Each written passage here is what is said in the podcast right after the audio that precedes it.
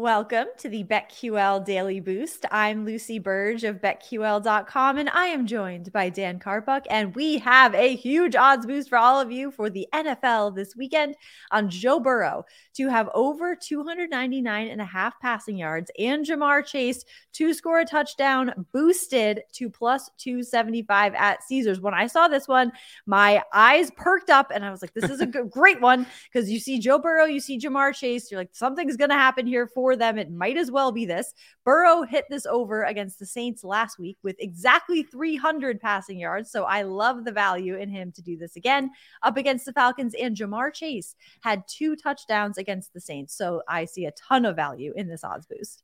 Yeah, and I'm going to overlook the fact that Joe Burrow has some of the most preposterous pregame outfits oh, yeah. I've ever seen in my entire life.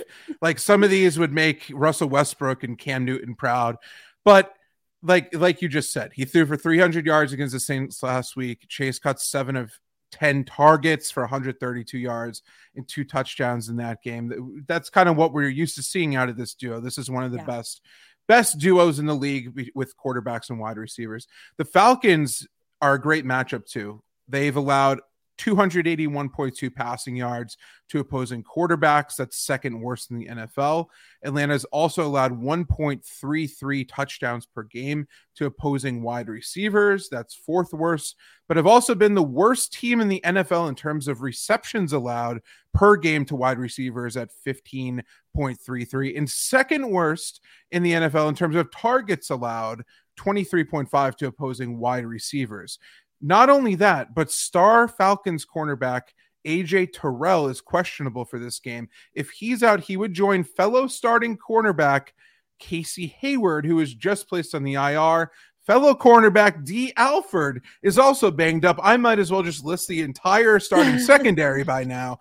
But all of these injuries, you know, if all of these guys are out, or if just Terrell misses and Alford plays, or whatever, like this is just opening the door for a huge week for the passing game of the Bengals, particularly with Ja'Marr Chase just dominating. So I absolutely love this. Plus 275 is a great value. Yes, absolutely. Get this at plus 275 at Caesars and head to betql.com slash boosts to see all of today's best odds boosts and check out our exclusive sports book offers there as well and follow us on Twitter at Daniel Karpuk and at Lucille Burge. Our favorite bets here.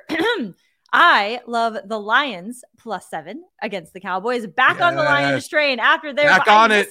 I missed the Lions during their bye week. I was very, very sad to not see them playing. So I think they are going to get back on the horse as a spread covering machine this week against the Cowboys after failing to cover the spread in their last two games. But they covered the spread against the Vikings in week three as the six and a half point underdogs. And there is a trend trifecta in their favor oh, here. Boy. Dan Campbell trends, everybody. Dan Campbell is 6 and 0 against the spread after a loss by 10 or more points while wow. coaching Detroit. He is nine and two against the spread as an underdog of three and a half to nine and a half points while coaching Detroit. And after a, a, a, I forget what that trend is. Nine and one, I think, after allowing 175 or more rushing yards uh, after the last game over his career. So there are wow. three outstanding trends in his favor here. And so I like the Lions to cover the spread plus seven against the Cowboys. Those are awesome trends, actually. I mean, this is this goes back to you know he said if you get knocked down, the bite at the kneecaps. But kneecaps, right? yeah, and if kneecaps, you have one I foot mean, and two butts or something, he's, he's got a lot of sayings. I, I mean, this, this, guy knows what he's doing. those Cowboys better watch out for their kneecaps because they are coming oh, yeah. this week, and if they don't win, you know they're at least going to cover. I, I absolutely love that one. I'm going to go the Jets plus one and a half at the Broncos. So, are the Jets good? Like this is a question I that's kind of been floating week. around. I, yes. I don't I think they are. Yeah. Like I think they actually are good. They beat the Steelers on the road, they beat the Dolphins at home, and they just beat the Packers on the road at yeah. Lambeau Field in consecutive weeks. This defense has established itself as one of the best in the sport. They have a number of playmakers there. And there's also have guys on the offensive end. They drafted well in recent years. Elijah Moore, Garrett Wilson, Breece Hall. Breece Hall is looking awesome in particular. That allowed Zach Wilson to kind of play within the game plan and not overstretch things here um, on the offensive end. Meanwhile, let's talk about the Broncos. The let Russ cook movement in Denver has been a complete disaster. I love the memes of the hot dogs and cereal. And, oh, so good. You know, the mushy, the, the like, pop chicken. the pop tarts with cheese on top. Uh, hot dog soup uh, and hot dog cereal are my personal favorites.